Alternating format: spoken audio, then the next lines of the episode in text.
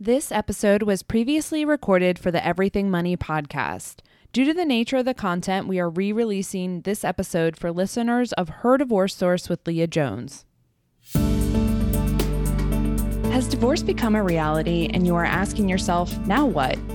If you have questions about your new life, you're in the right place. Her Divorce Source with Leah Jones is the go to podcast for women before, during, and after a divorce.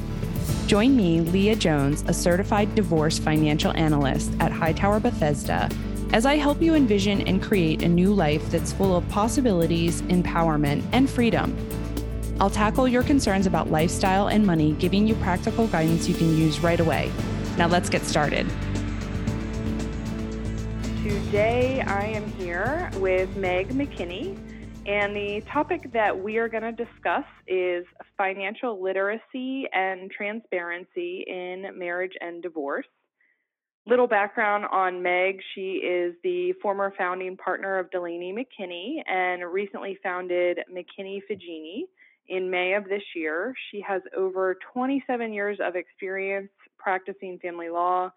She is a sought after for her negotiation and uh, trial skills and she has made integrity and reliability central facets of her legal practice. And most importantly, she is empathetic and promotes fairness in working with clients. And I know that's something I've always appreciated uh, in working with her. So let's start from the beginning and take a look at financial literacy. It's a topic that's very near and dear to my heart, but specifically as it relates to divorce is critical. So, Meg, can you talk to me about your initial conversation with clients regarding this topic? Yes. So, whenever a new client comes to see me, um, one of the first things we're going to do is get an understanding of their financial situation. So, I'll talk to them about their income, their spouse's income, their expenses, their assets and liabilities, and some people come knowing absolutely nothing about any of it. Some people are the ones who control it in their household, and so they know everything about it. And then some people are in the middle. And so we see a whole range. And I always say to people, there's no, you know, there's no shame in any of it. Uh, people make all sorts of um, decisions in their marriage for all sorts of good and sometimes bad reasons. But I always say to people, you are where you are. And if you don't have transparency, one of the the things you're going to get in the divorce process is transparency. So we're going to help clients figure out what their financial situation is, assess their financial situation, and then figure out what's possible and, and what's going to work and, and what the future looks like. Because that's a big component of what we have to figure out when someone's getting divorced. So we one of the first things we'll do is figure out what they know now and then what they need to know for the future and how it all kind of works together. Okay. So talk me through if someone comes to you and it's pretty apparent that maybe they don't have a lot of literacy. What would be, I don't know, let's call it homework. What would be some homework that would you would give to this person um, per your initial conversation with them and finding out that they don't have much uh, literacy? So the first thing we're going to do is ask them to go get us a tax return or two or three, or depending on how complicated the situation is, we might start with five years of tax returns. But the tax return is going to tell us all sorts of things about their financial situation. It's sort of like a, a treasure trove of information. So it'll tell us, you know, whether they own a house, whether they have investments, whether they have um, self-employment income, or if their spouse is a W-2 employee, um, how many sources of income there are for the family, what their deductions are like. That'll tell us, you know, do they own a house? Do they own more than one house? Do they have any rental properties? All of that is going to be on the tax return. And then the next step is typically um, what accounts are there. So a tax return will tell us if there are any interest bearing accounts or dividend generating accounts. That'll tell us where those accounts are. And if they're jointly titled, then the client can go and get copies of statements if we can't work with the other side. Typically, we work on it with the other side to exchange whatever information we need. And then once we understand what the situation is, we'll start talking about what their goals are, both personally and financially.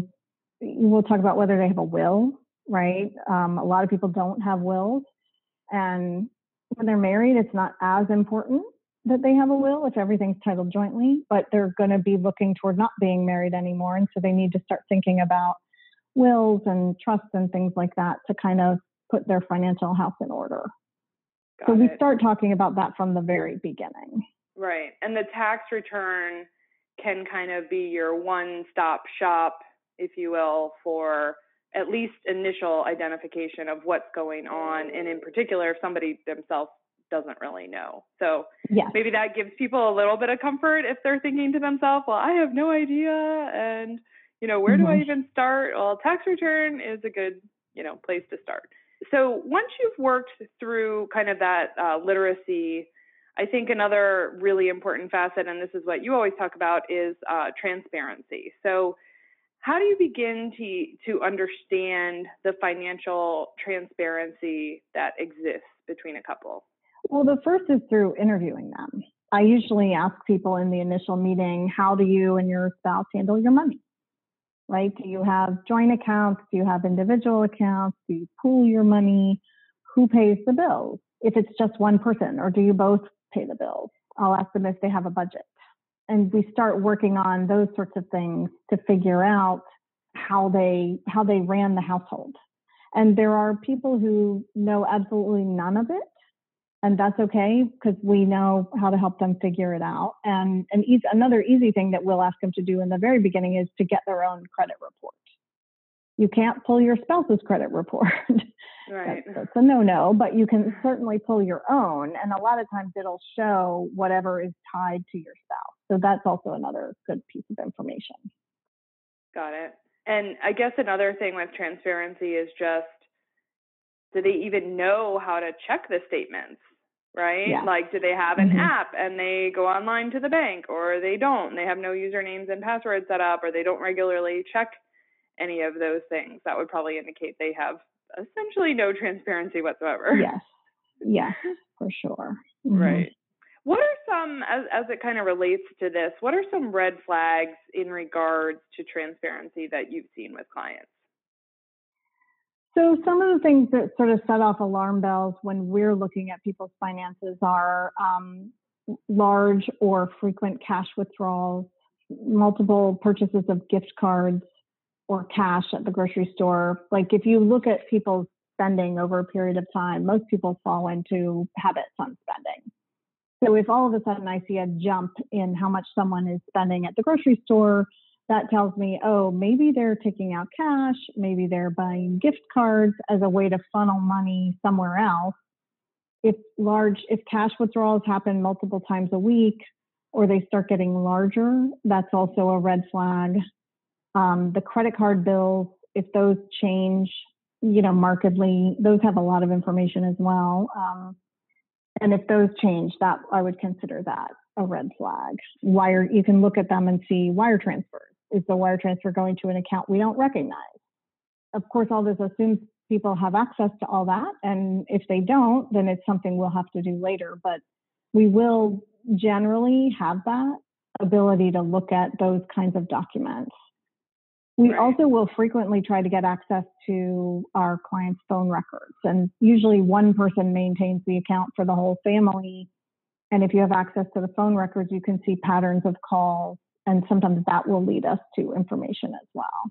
Yeah, I think the other thing that is becoming more common is the use of kind of these alternative payment sites. So um, PayPal, Venmo, Zelle, um, to a certain extent. I'm sure if people can stash cryptocurrency, there's all types of uh, yes. innovative things, and technology only kind of assists uh, with some of these. So I'm sure you've seen yes. that as well.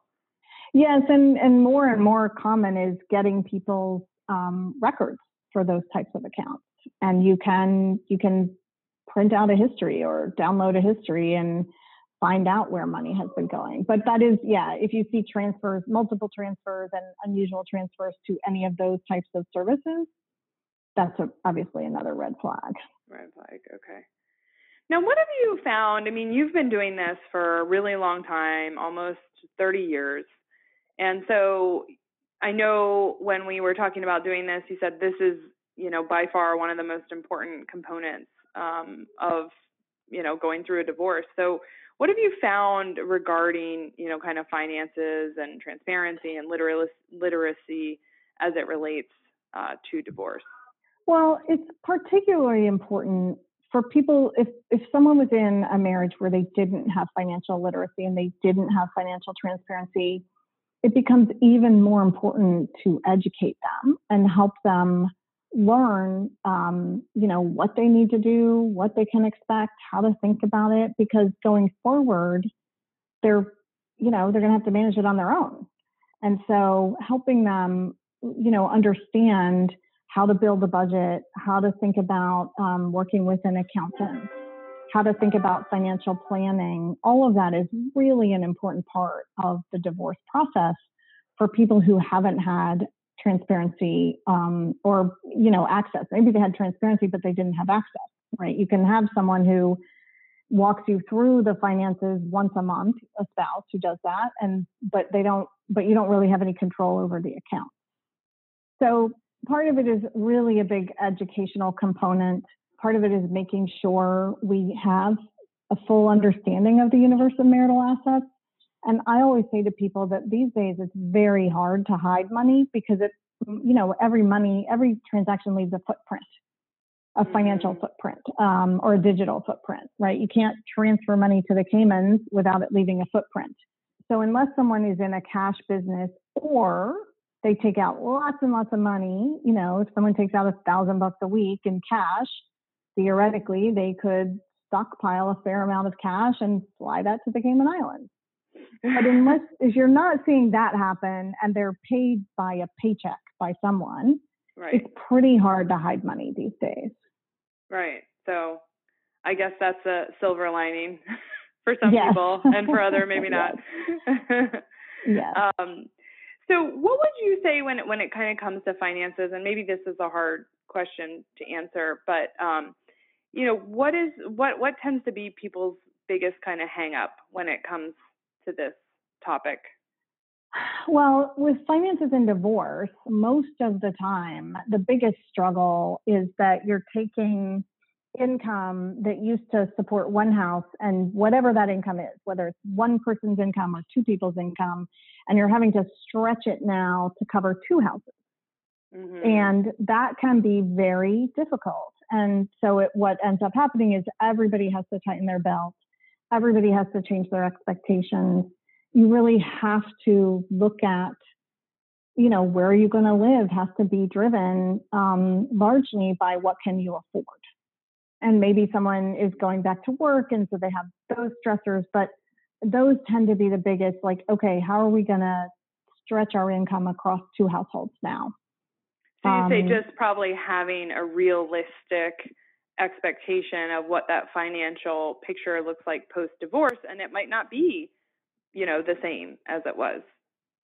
Yeah, it's almost in almost all cases, it's not going to be the same. Right. Um, because you can't. Most people live kind of at their income. Um, mm-hmm. So whatever yep. they've been doing they're going to have to cut that in order to now layer in a whole new household. Right. And you don't have the same efficiencies that you do when you combine your households, right? You have mm-hmm. two different phone plans, two different right. insurance plans, two different utility sets. You know, it just right. it costs more when you're trying to support two households. Exactly. Okay. Yeah, I've seen that as well uh, in working with some clients that are going through divorces, just kind of having that understanding of, of what the new budget looks like and what the new lifestyle looks like, what the new home looks like, all that good stuff. So mm-hmm. um, I know I know one thing you do a lot of is you work with clients to design prenups. And so from my perspective, I feel like there's still kind of this negative connotation with even asking your fiance to consider one, uh, you know, you don't want it to be taken offensively or you don't want it to seem like it's a sign that you think the marriage isn't going to work. So it's just not something that couples, newly couples, I would say, are as open to doing. If it's second marriages, I feel like it's probably more accepted, almost standard, right? Like we're going to talk about this. But with, especially with first time uh, couples, it just tends to be kind of still a taboo topic. Um, and from having these conversations, I just almost feel like it should be a mandatory conversation that potential spouses, future spouses go through. So, can you talk a little about what you've seen in working with people to design prenups? Mm-hmm. So, absolutely, um, everyone should at least have the conversations that would enable you to figure out what your prenup would say before you get married. because right. what I find many times when people are getting divorced is that they came to the marriage with completely different expectations about finances and their their financial expectations are sort of like two ships passing in the night. And if you don't know that, if you don't know that going in, then you've got this little problem brewing and you know this it's sort of like a cancer growing in your marriage. And so you have to talk that stuff out in advance and you have to understand the other person's expectations, their financial goals, you know, most of the time in marriages, what we find is one person's more of a spender than the other. And so you have to have common understandings about how you're going to manage all of that. And the prenup is the perfect way to figure that out. So it, it, basically enables you to define the terms of your financial partnership on the front end right? Most people don't understand that the law, the law has defined terms of what your financial partnership is. You're you're entering into a financial partnership governed by the law. And and that law is going to apply whether you want it to or not, unless you affirmatively change it by signing a prenup. So I think, you know, I think we do a bad job educating people about what the law is. I used to teach once a semester at um, a local high school a, course to kids on what does the law say about what your obligations are when you get married or when you have a kid and but by and large we don't teach people that and so they come into a marriage not realizing what their financial obligations are to their spouse and it really is important to know it to talk about it to have an understanding about it and to make sure you're on the same page. Or you know for a lot of people like you're just make sure you're reading the same book. Forget about the same page. Or you at least have the same book.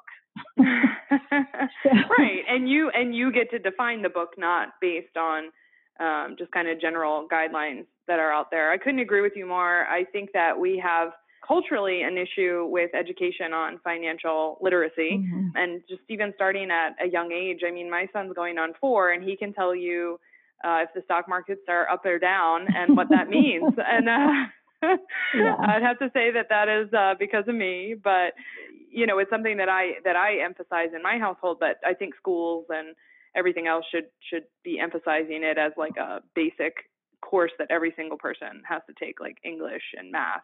I totally agree with that, and I also think that it's easy because I just had this conversation with a client uh, who is recently engaged. It's kind of easy to say, well.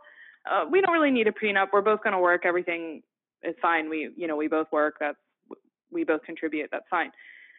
And, uh, you know, you just never know what's going to happen. Mm-hmm. Once you have kids, things change. You might make a decision to change them, or a decision might be made for you for a variety of reasons um, where things do change. And so, when you're in a good place, it's one of the best times to define how you would think about that situation if it changed versus having it change uh, with the ships in the night that cross each other and uh, you know have no common direction. So yeah. I, I I agree with you there. Now let's talk a little bit about Maryland because I know Maryland, each state, and that's why it's so critical uh, to work with someone that's an expert wherever uh, you're you know living so each state has these nuances, and Maryland is no exception to that. And there are some nuances as it relates to finances and division of property that I know I was surprised about and that do have real financial implications. So, can you talk a little bit about what those are? Sure. So, the the most um, unusual piece of Maryland law is that um, in Maryland, the courts can't assign debt uh, unless it was debt used to acquire an asset. So the mortgage on your house goes with your house. The car loan on your car goes with your car.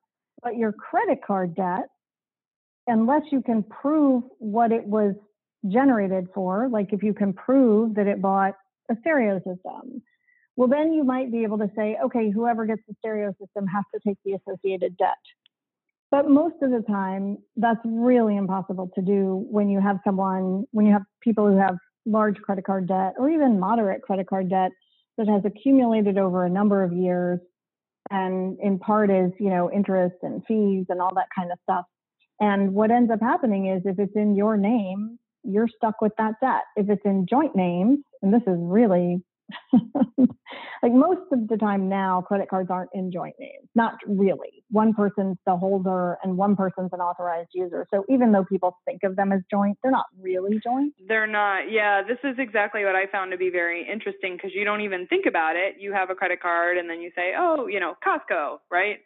oh, my Costco card, I want both of us to be able to shop at Costco with no problem. So, you know, add my husband to it. But I, ultimately, since it's my account and my husband is an authorized user, if he went and racked up $10,000 worth of debt, that would fall under my debt. Yeah, and that's another reason we do typically have people get their credit reports pretty early in the process so we can see because most of the time people have been using their cards forever and they have no idea whose name it's in, right?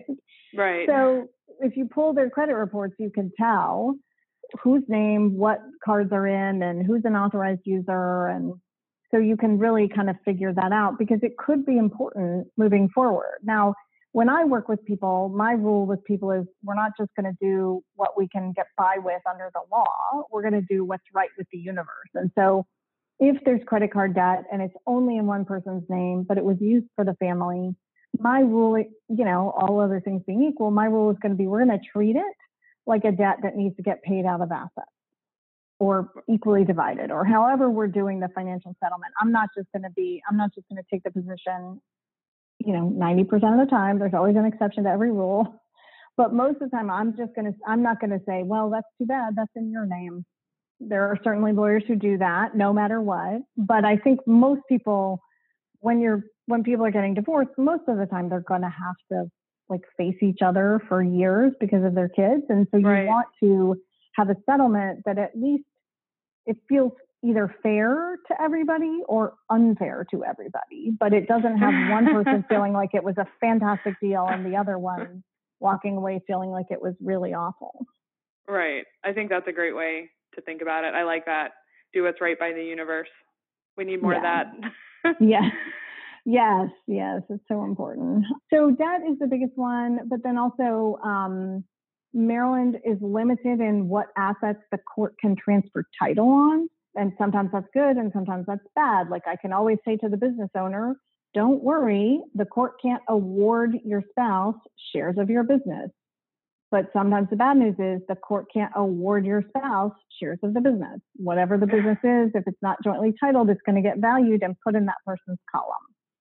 And if it has a high value and there aren't a lot of other assets, sometimes we have cases where the only thing the person gets is their business, which they really just view as, you know, the way they generate income. So it's sort of a, well, congratulations, you get to keep working.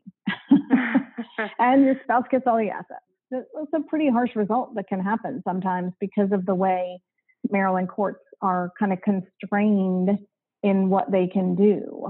You know, if houses aren't titled tenants by the entireties, then the courts can't really award it to one party or the other. So sometimes people buy a house before the marriage and they never retitle it. Then it's not technically marital property, and the court can't award it to one person or the other. It, and all that can happen is it gets sold. So retirement assets can be transferred.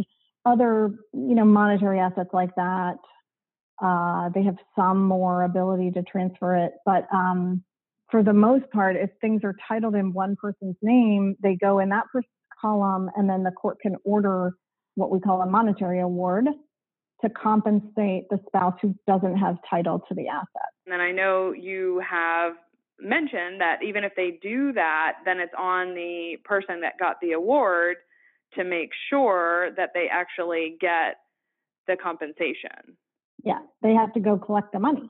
Right. Because what, what the court's going to do is enter a monetary award. They usually will reduce it to judgment, sometimes not right away, sometimes right away. But then you have to go collect it. So, you know, and people aren't really thinking about that when they're thinking about, oh, do I want to settle and take less money than I might get at trial? And I'll point out to them, well, yeah, you might get more, you might get a bigger award if you go to trial, but then you have to go collect it. Whereas mm-hmm. if in this settlement, we can get you paid. And so sometimes people, it's sort of a pyrrhic victory because you get a big award, but then you can't collect it.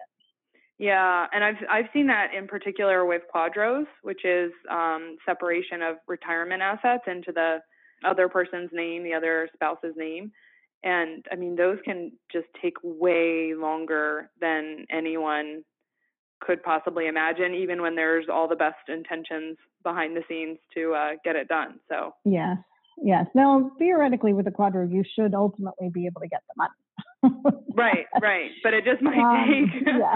a lot longer. Don't count on it tomorrow. Yes, for sure. Okay. Well, in closing, I know you mentioned uh, there are two really good marriage books that you always recommend when someone reaches out to you.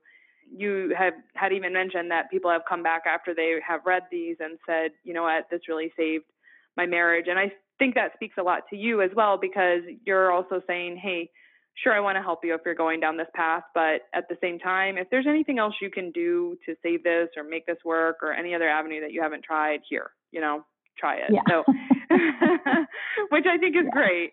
So, um, can you tell me what those two books are? Yes. So, the first one is called um, Seven Principles for Making Marriage Work. And it's by a man named John Gottman, G O T T M A N, uh, PhD. And it's a fantastic book. Even my engineer husband read it and really enjoyed it and thought it was very useful. And then Marriageology, which is the word marriage hyphen ology by a woman named Belinda Luscombe. That one I, I love as a book on tape or a whatever ebook, whatever the audible, because she's British and she has this fantastic accent. And sometimes it's just easier to absorb it by listening to it than reading, you know, yet another book. So those, but those are my two favorites of all the ones I've read over the years, which is sort of an occupational hazard. Um, and I find they have a lot of really good, they have a lot of great stuff for helping you with your marriage, but also for relating to your spouse. If you do end up getting divorced, it just has a lot of like relationship management information, which for most people, they're going to go on and have to interact with their spouse because they're tied by kids. And so having those skills of how to relate to that person on a going forward basis um, is really important as well. Yeah. And then I, I think relationship skills in general are always going to be important. So even if it doesn't end up working out with your spouse, maybe that'll be helpful in your next relationship. Right. so, yes, indeed. Yeah. All right. Well, um, for everyone listening out there, some really great tips and advice on financial transparency and literacy. Two very important topics. A little bit of specifics to Maryland that you want to keep an eye out for, and just be aware of all these things. It never never hurts to have this information and uh, check out these books because it can only do all it can do is help, and uh, that's always a good thing. So, thanks so much, Meg, for your time today, and uh, my pleasure. We look forward to talking to you again sometime soon.